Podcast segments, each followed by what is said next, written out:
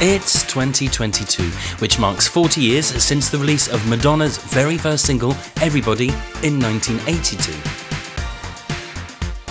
Last August, it was announced that her albums would be re-released with new versions curated by Madonna herself. What does that mean? Well, here on Inside the Groove, we're working through each of her albums one by one to tell the story of how they were recorded, written and produced, along with the iconic photography and graphic design.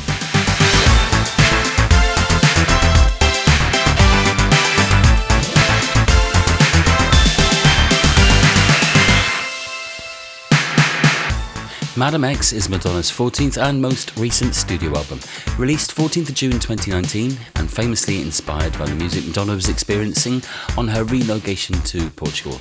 The record was made with a selection of producers including Mirwais, the French musician who Madonna had first worked with on the music album back in 2000.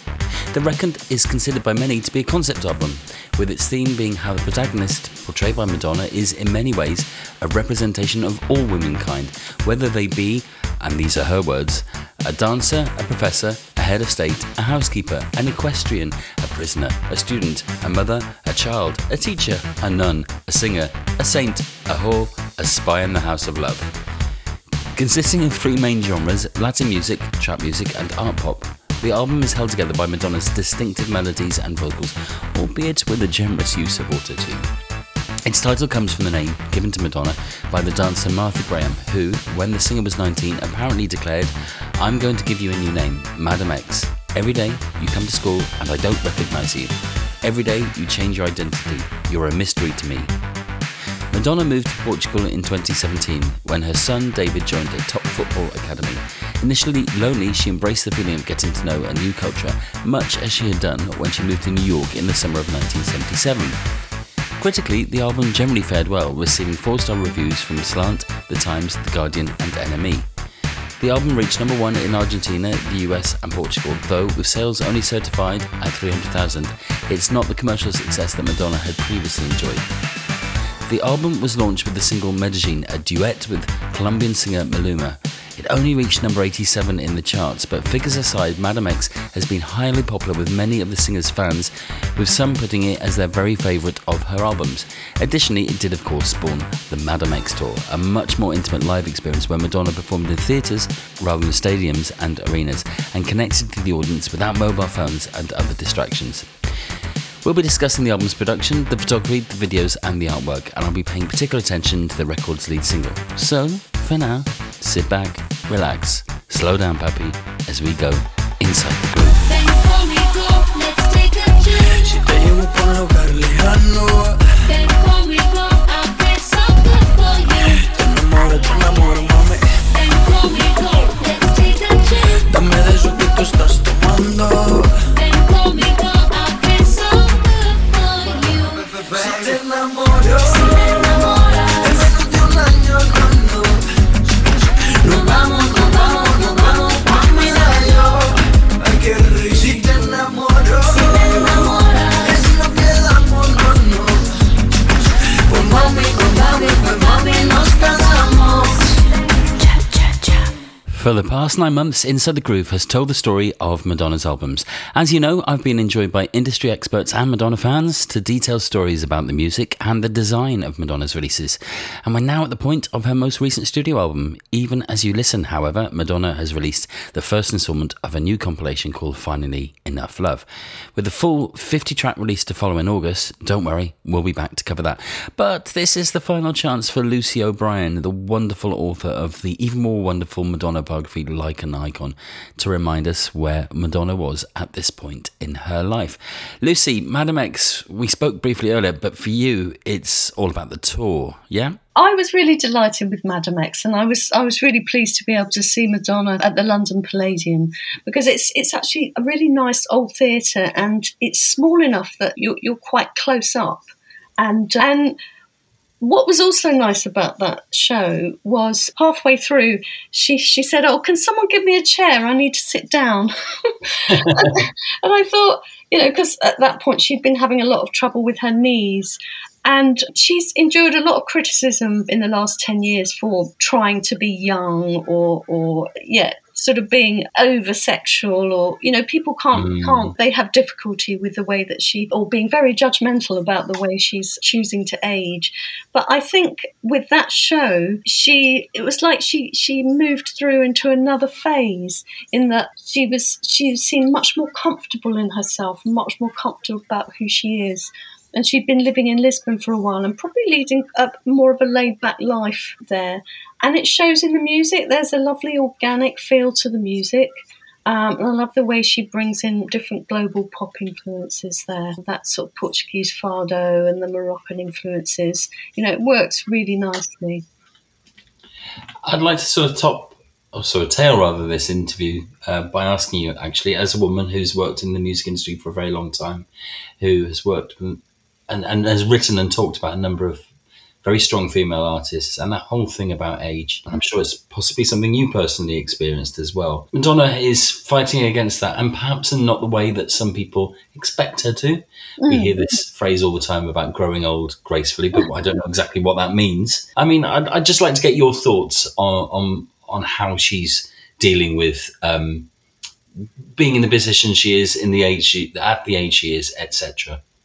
Gosh, it's hard, isn't it? It's so hard. You know, I think because the themes that she was exploring from day one were always about sexual freedom and sexual empowerment.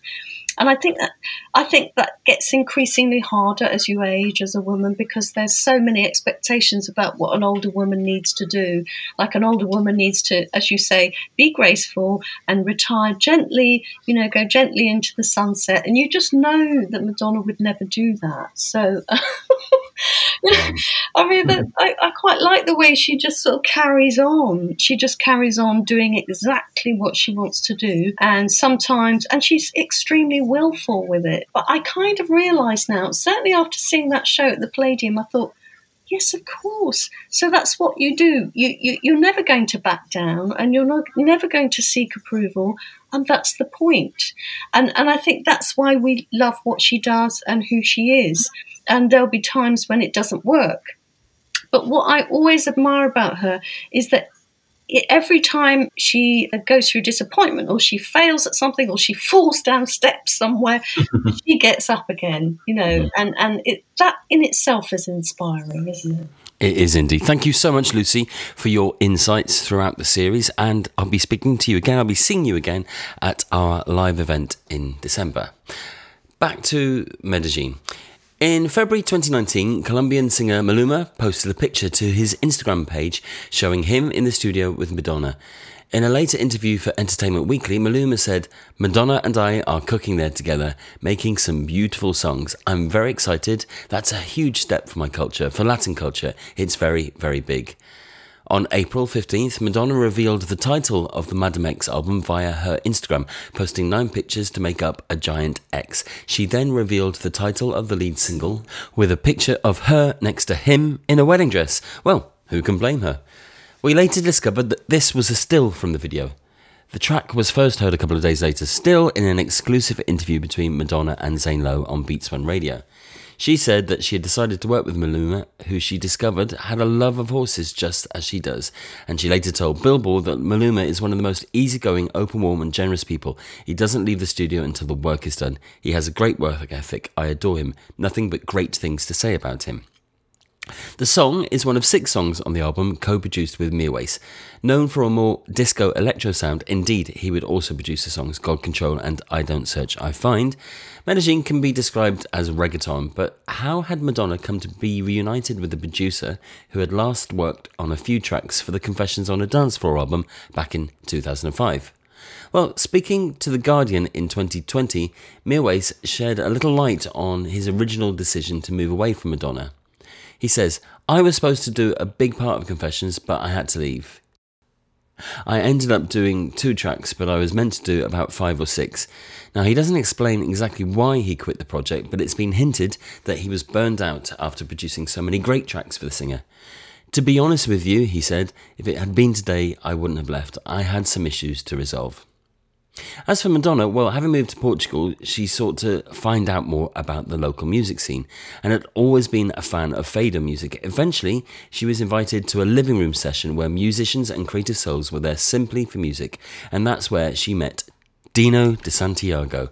Eventually, he introduced her to everyone on the scene.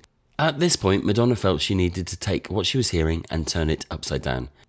She decided to film the music, and she took some of these clips and sent them to Mirwais. She said to him, "I know this is crazy, but tell me if it inspires you. Let's chop up the guitar sounds and give it some modern sounding drums." Within a week, he sent her back some music, and it was amazing. And Madonna says this made her super inspired. At this point, she realised that while she was happy to be in Portugal for David's music career, this is why she was truly there. In an interview for the News of Madonna website, Mirwais gave a bit more insight into how the album was recorded. His singular takeaway from the experience is just how much artistic freedom Madonna allows him. He says, "Madonna is a person who really inspires people. At the demo stage, there's no artistic limit, which is fine with me as I don't like to impose limits on myself either. Once the songs have been written, there can be a fairly long production process and arrangements with exchanges backwards and forwards with her to find the final form that the song is going to take. Even at this stage, the craziest ideas can still be added." He also, in this interview, addresses the use of autotune on the album, in particular the criticism or the suggestion that it is used because Madonna can't sing. He says, "It's an aesthetic choice. Listen to Extreme Occident. Her voice transcends naturally. Nobody bothers Kanye West or Travis Scott about autotune because it's their choice. Sometimes we talk about it, whether to use it or not, but she's the one who decides. It's her record." After the leaks which dominated the Rebel Heart era, much tighter controls were put on Madonna's creative assets. Indeed, nothing's leaked from this period, no demos, no multitracks other than the planned release of the Crave stems, so it's much harder to build up an idea of how a song like Medellín was created. Indeed, although Madonna and Maluma were pictured in the studio in February, there's no reason to suppose that their collaborations weren't recorded long before then.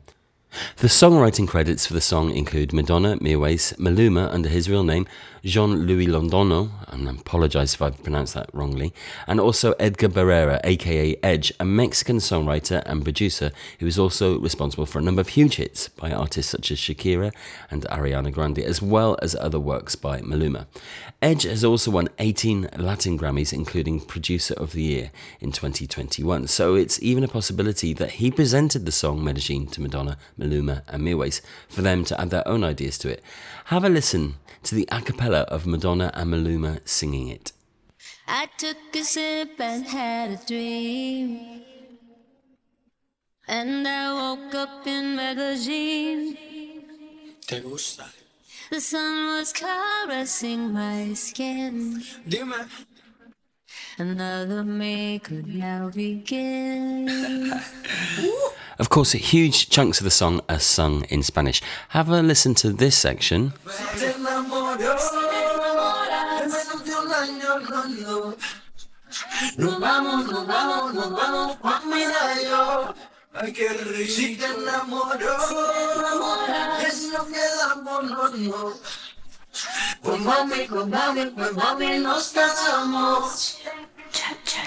Well, according to NME, the translation for this section, and I'm sure it's wrong, is "You'll fall for me if I fall for you in less than a year. No, ha ha ha.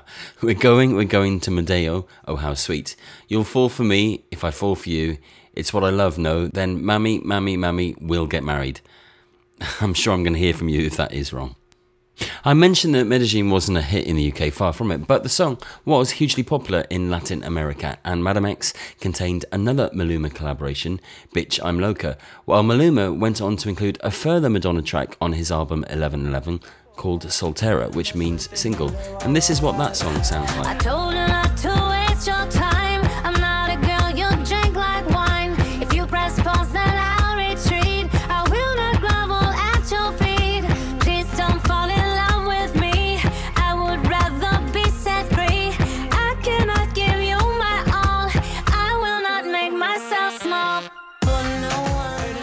Produced by Mike Dean, who was also responsible for other tracks on Madame X, the track wouldn't get a single release, but Madonna and Maluma continued to work together even post-pandemic, if we can say we're there yet. The pair appeared together on the cover of Rolling Stone in 2021 in a brilliant series of images, and in April of 2022, Madonna would fly to the city of Medellín to perform that song with Maluma at his own concert along with her song Music.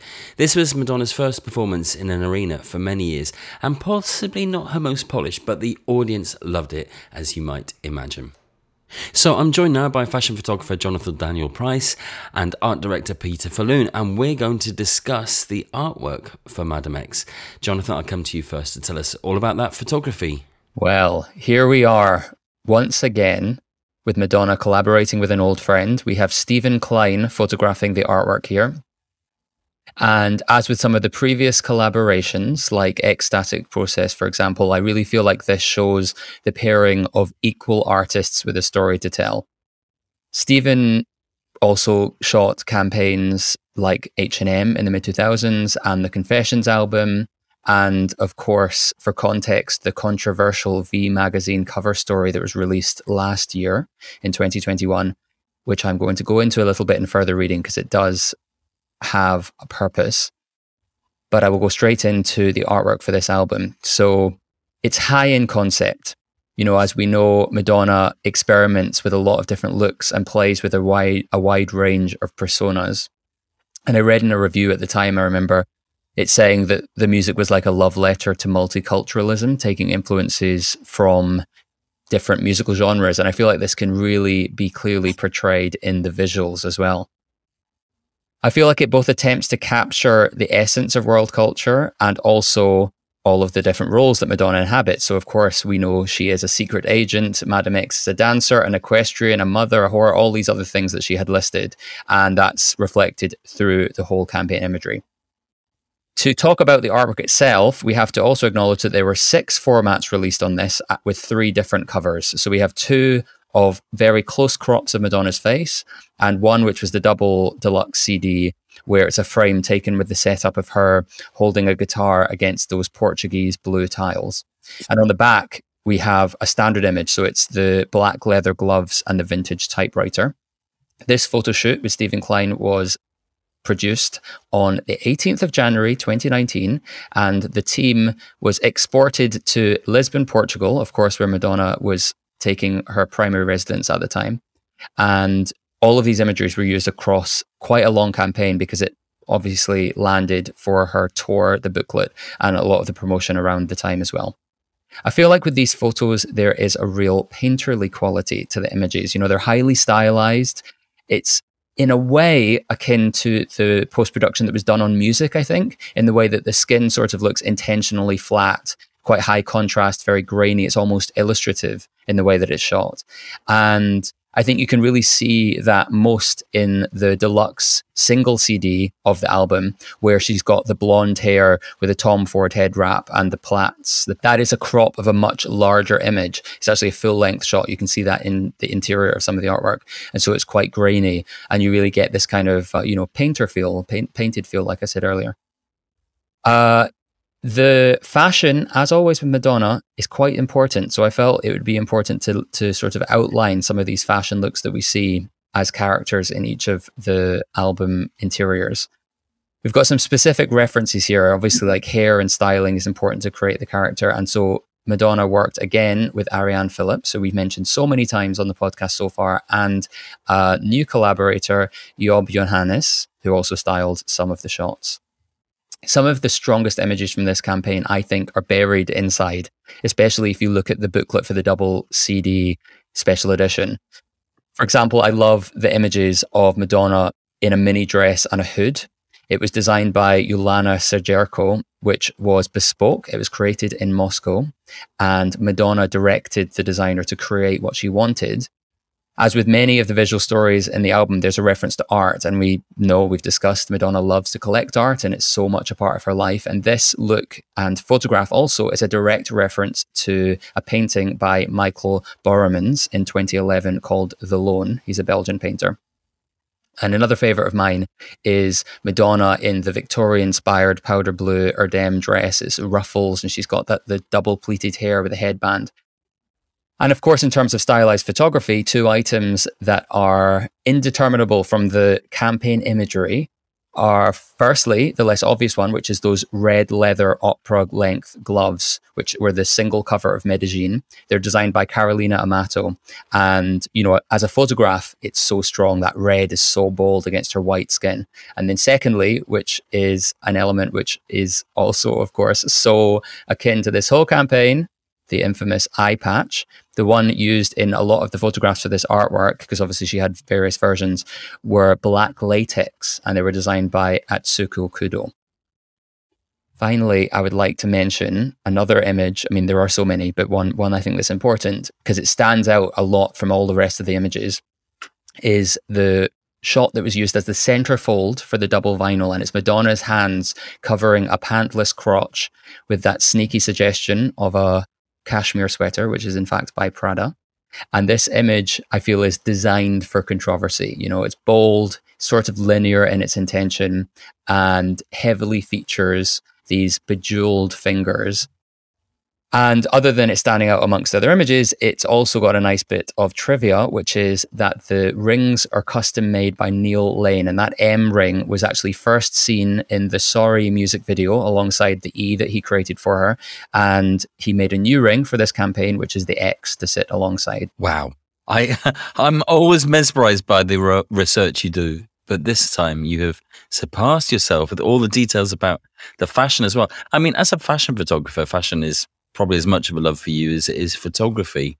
Do you know this stuff off by heart? I'm really keen to know, seeing as this is the final one we do, how deep you go with your research, because I have a feeling you just know a lot of these things already.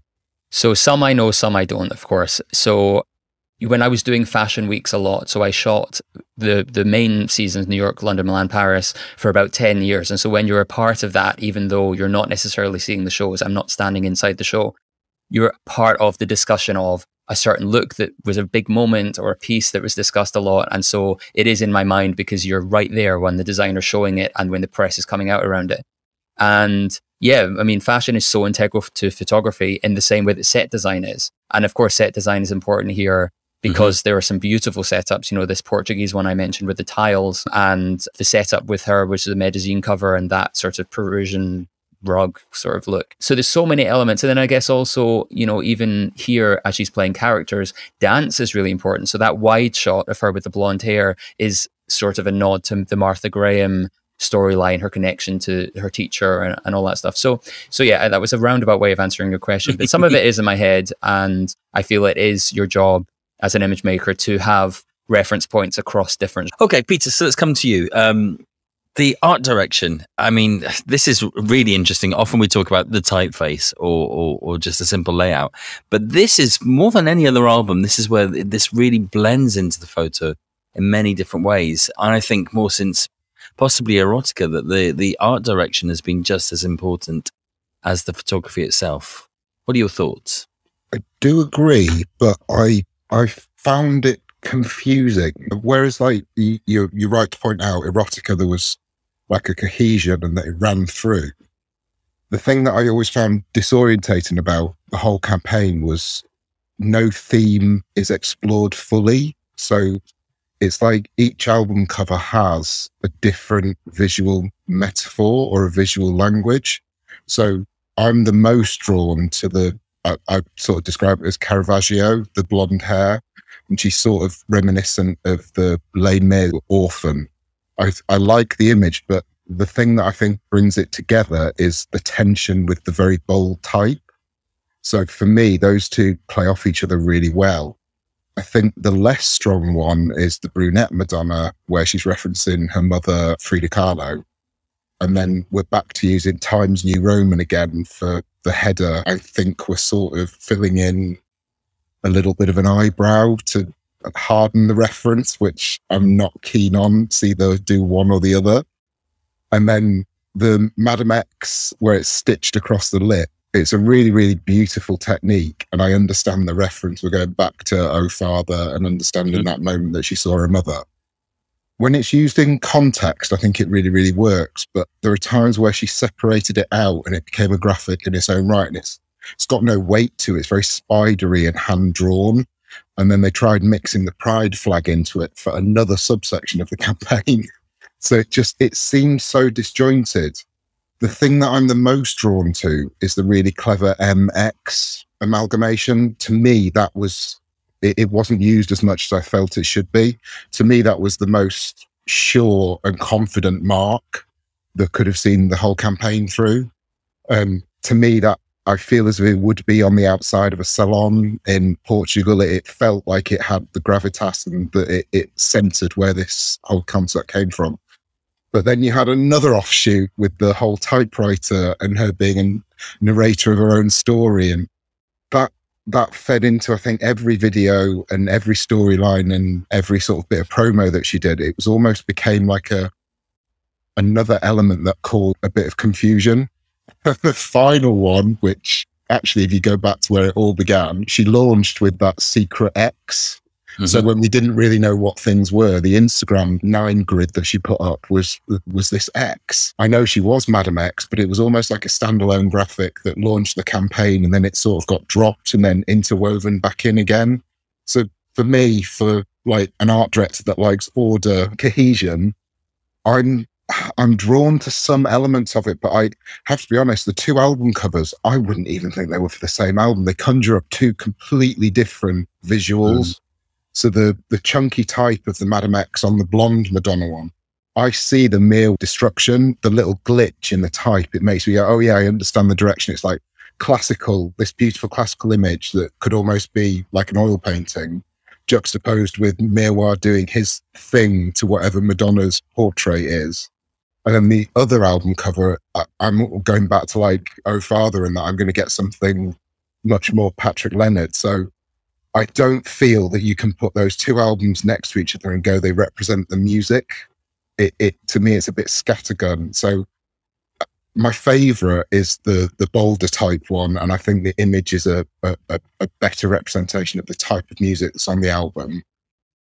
There's a lot to look at, but I just don't think it's been, I suppose, channeled in the right ways. And then once you get into like the single covers and things, there's a little bit more cohesion, but it's still bitty, and so it's there's some genius in there. And it was Giovanni Bianco. Mm. I think he had a really, really busy year. What I truly loved about this project is that Madonna was not chasing the zeitgeist. She was doing whatever she wanted to do. Mm-hmm. And I feel in her strongest moments, the moments that I admire the most, is someone who is taking their own path and just reflecting a truthful life journey.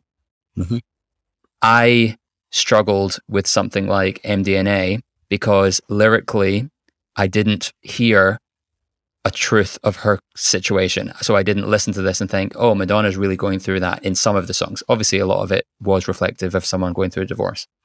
So what I was excited about with this record was a woman living in Portugal, a woman exploring being the age that she was, similar to what she did somewhat in Rebel Heart, reflecting on what a great career, referencing some of her past. In that summer, it was a fashion week. So it was Paris. It came out. It was June when we were in Paris, and I had it on my headphones. And the whole time I was away for that week, I listened to it every single day and absolutely loved it. I was really, it was hot. It was, great to be away. It was the end of a season, really embraced it.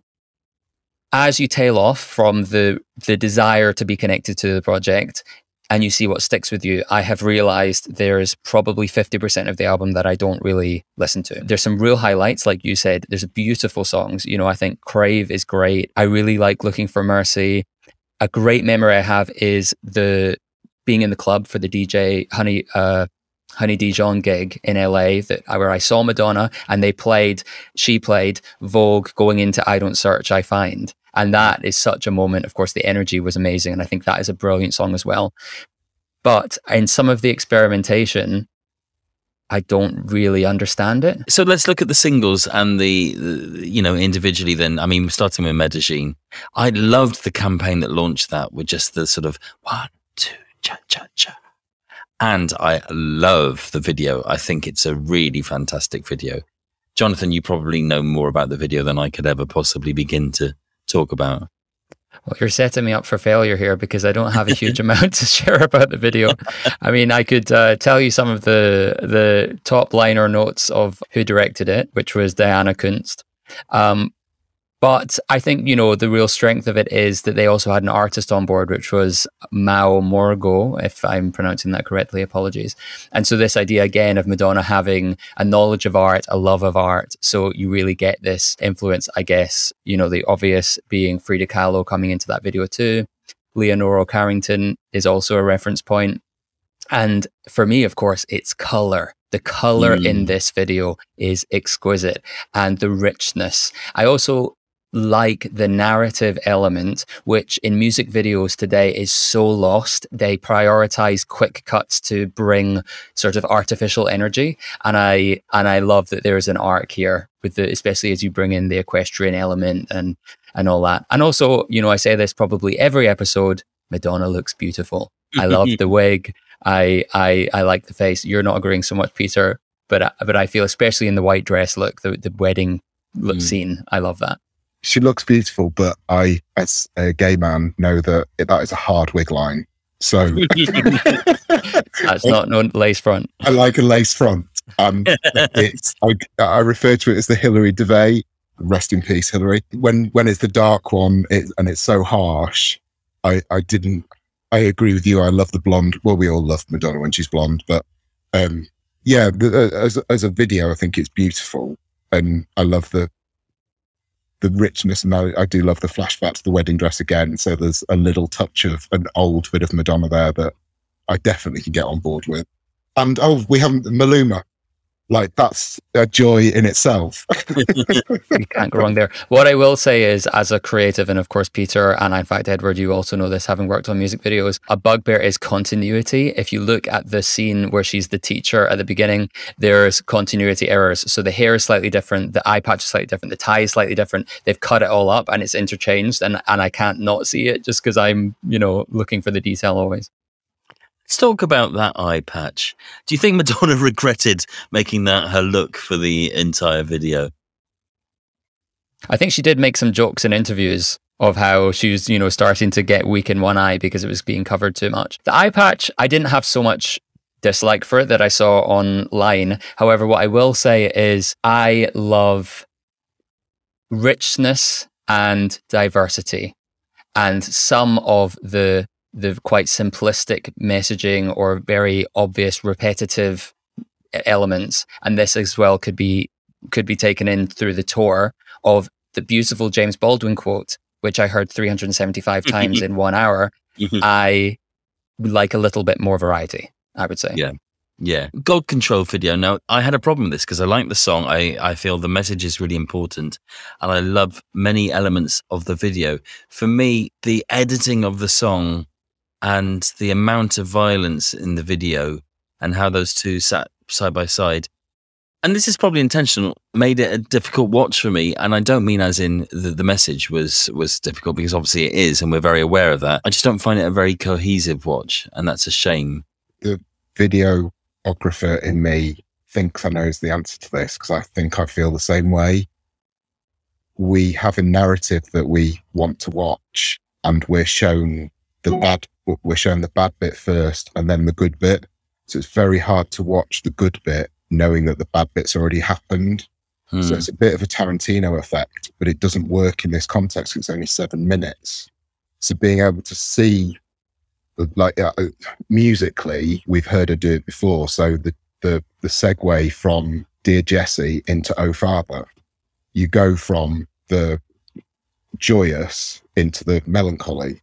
I think it handled that way round. If the song had been put that way round, I think the video would have worked. But because the discussion about gun violence is at the front, it makes the video back to front. It's very hard to disassociate from that. So, and as much as I love the God Control part of the song, I don't love the intro. And I think we're back to the thing that I mentioned earlier about putting herself into a narrative that maybe she doesn't have the right to be in. So I know that for Emma Gonzalez, she had huge complaints about it because she borrowed her speech in I Rise and didn't ask permission for that. And then also Emma complained that it wasn't appropriate for it not to be put out there with a warning because it was so close to Parkland shooting and was then referencing Paul's nightclub. So I understand that Madonna has skin in the game as an American woman and as somebody who supports gay people and has children in American schools. But it was a difficult watch because I'm not sure that she got the narrative arc right or was respectful enough of the subject matter. It somehow fell down in the middle, which it's a beautiful video, but it just doesn't work cohesively. There's probably like a little bit of lost in communication. We don't have the problems that they have in America. We have a whole boat of our own load, but we do not have the problem with guns. So for us, it's very hard to maybe put yourself in that position. It's an alien concept to us because we lock down on all of our laws. Jonathan, go on. Yeah, I do agree with most of what you said. I mean, what I feel, especially the controversy and her talking points, what I would like to do is invite you, Peter and Edward, to join me on the third episode of Jonathan's Parallel Universe discussion, where we think about a world in which Madonna releases Frozen and in the video she has icicles hanging from her, or let's say Bad Girl, where she's put in prison. I struggle with a lack of nuance and I love layers where you can reflect. And my biggest struggle with this video is there is nothing other than what it says on the tin. And I don't need to be spoon-fed. I understand what's going on here. And the struggle that Madonna has and Madonna fans is that her highs are so incredibly high and we compare those highs to everything she does. And no one is going to repeat a constant career of our favorite moments. And we all have different favorite moments. I'm prefacing this because what I'm about to say is when you hear she's working with Jonas Ackerlund, when you see a reference to Deeper and Deeper music video, let's say, I find it hard to remove myself from acknowledging all these great moments she's had and projecting that onto the artwork I'm watching. And for me, the music video does not live up to all of those things that I do. I think we were so close to like the Beyonce visual album. I think that's where I get frustrated because the visuals do really help me get into it. So like Dark Ballet as a song on the album, I don't really enjoy, but I do enjoy it as a video. So the storytelling and the quirkiness and the cleverness of that story, I fully engage with. So it's interesting though, the guy who directed the Crave video, the Batuka one, he was the director for a lot of the Beyonce visual album. So we were so close to it. And I think this album did really lend itself to that because we got a very strange video for I Rise, which was based on like the news footage that she did with Time magazine. So I see visually that it could have been this magnum opus, but it sort of fell down into this middle ground where it wasn't one or the other. Like she gave us a gateway into some of them. So some of the more difficult tracks needed a video. So I agree, like the Joan of Arc one. Mickey Blanco being in it makes it really poignant and clever. I just think there could have been, if she'd have spun it out that bit further, we might have, I would then have been able to salute it as a piece of art. I sit in this middle ground where I don't love it as a Madonna album and I'm not fully fulfilled as somebody who understands what she was trying to teach me. I think if we'd had an entire journey that was visual, I might have been able to get on board with it more. I'm not dancing to it and I'm not enjoying watching it. So it's this weird bit in the middle that I sort of feel unfulfilled really.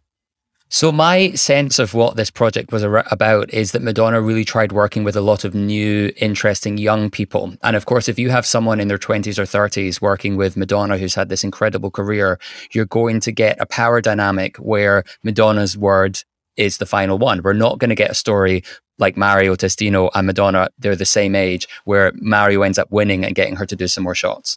And so if you look at the director's cut of Dark Ballet, Emmanuel Adjei is the director. I think it's so much stronger. It's far more balanced. It feels like cinematic, whereas the cut that was the main edit, I did like it when it came out. It is a really interesting video, but it hasn't got the strength and it feels a bit scatterbrained. And I can imagine it's Madonna saying, I want it this way. And she is a genius on so many levels, but she has been genius-like in balancing and taking on other people's creativity combined with her own to create something perfect. And I feel with this project, maybe she didn't listen as much to people's skill levels or expertise. So further reading from you, Jonathan. I feel I'm so focused on being giving a fair estimation, and I feel like I've maybe been a little harsh on this. As I said, I have enjoyed this project, but I will go into further reading.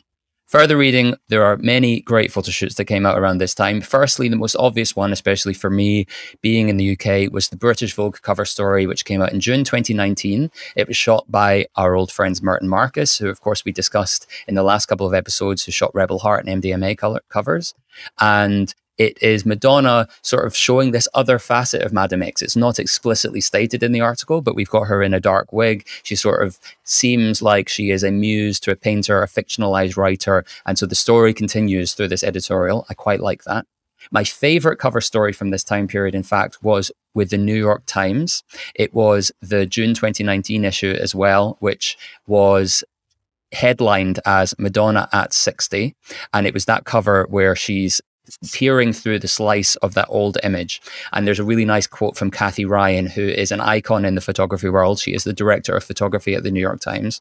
And she wrote, "For our cover story about Madonna at 60, the French artist JR photographed the pop icon interacting with famous photographs of her younger self.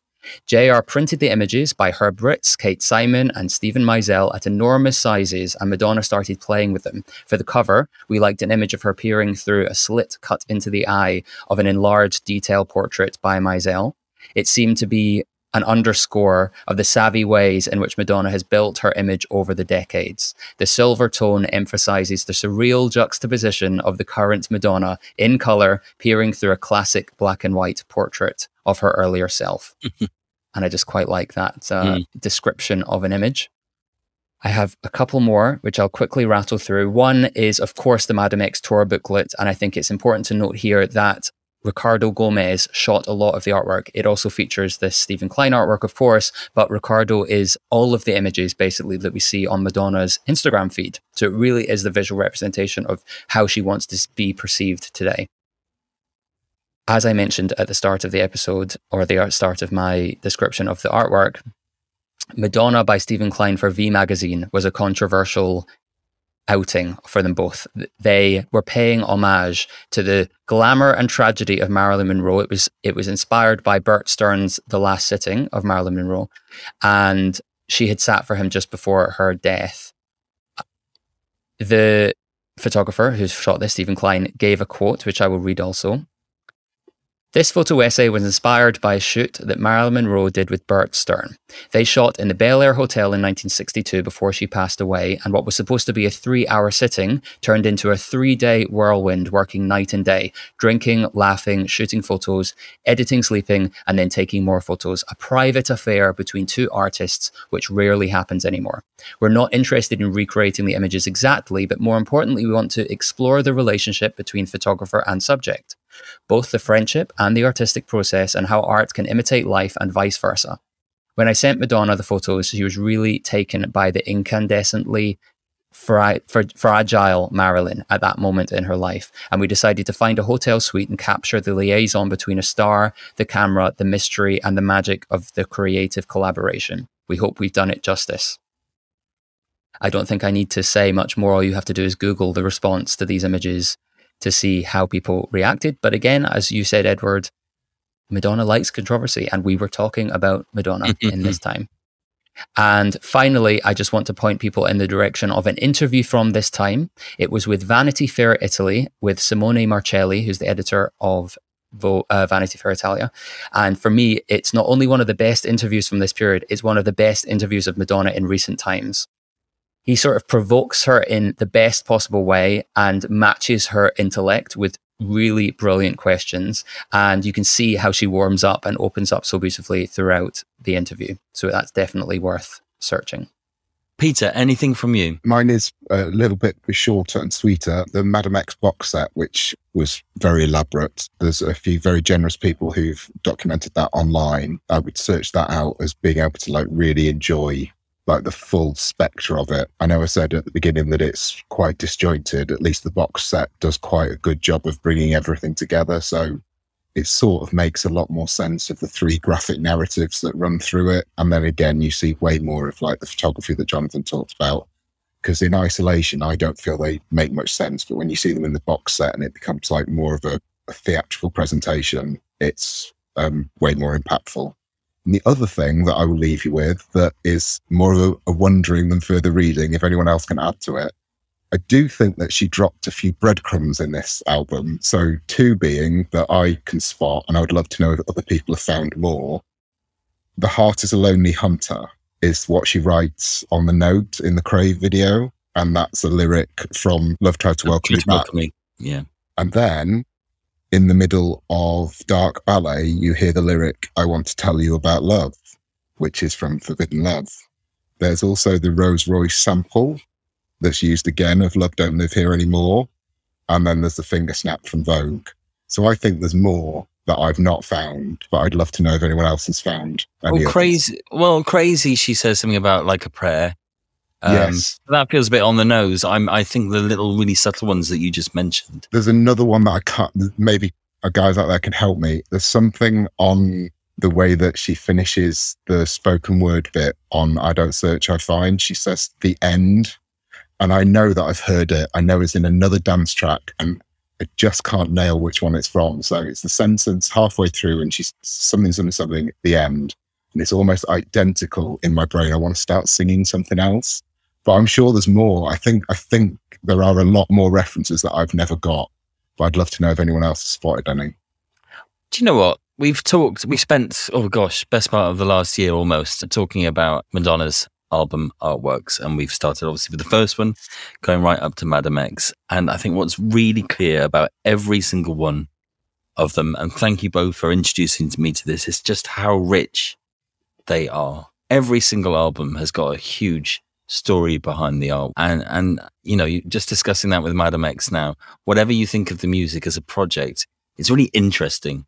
You might not sit down and play it on a Saturday night before you have a few drinks and go out, but we're really lucky with her as an artist that she pays as much attention to the packaging as the product itself, which of course is probably quite a pertinent thing to say about her career. I don't know what you think. I agree, and as much as we critique it, you know, we're doing it because we love it. And I have thoroughly enjoyed going back through all of my versions of this album and seeing someone who is reflective, introspective, and curious about the world. You know, she's a curious person, and I really value that in people and the artists that I admire. I think that's why I have utter faith in her directing the film. I see a lot of, we've discussed it online, haven't we? See a lot of controversy, but the woman's attention to detail and visual panache cannot be questioned. And I think her hand, since probably about Like a Virgin, mm-hmm, she's been the guiding tiller on that. So I know visually anything that she does when it's in her hands, I just don't, same as you always said about the music, she doesn't get the credit, but yeah. I think all along it's been her story to tell. So I'd like to invite you both back. In a short while from now, we'll have a new Madonna album, albeit a compilation, Finally Enough Love. And I'd like to wait until the August release of the fuller box set with the artwork so that we can discuss that, because obviously we've seen images online, but I think once we can get our hands on the actual item itself, we'll have more to say. And of course, as discussed in the last episode, we're going to get back together at the beginning of December to do another live event, and who knows, maybe we'll do something else at some point. But thanks for this wonderful journey since September, going through all the, and bye for now. So we've reached the end of the current series of Inside the Groove, and I'm sure you'll be pleased to know that I'll be back in August with a further series, this time concentrating just on the music, and it's going to include big songs such as Frozen and Like a Prayer, taking us up to a grand finale in London on 3rd of December 2022 as we celebrate 40 years since Everybody was released in the UK. Details of how you can buy tickets will be announced in the coming weeks on social media, and stay tuned for that episode on Frozen where you get the full details details of what to expect. Now, Madame X may be Madonna's most recent studio album, but on 24th of June, we had the first instalment of a new Greatest Hits collection, the second part of which comes just after Madonna's birthday on the 20th of August. I'll be inviting Jonathan and Peter back to discuss that release, possibly with some extra guests too. It's called Finally Enough Love. The title comes from the song I Don't Search, I Find, which opens with those words.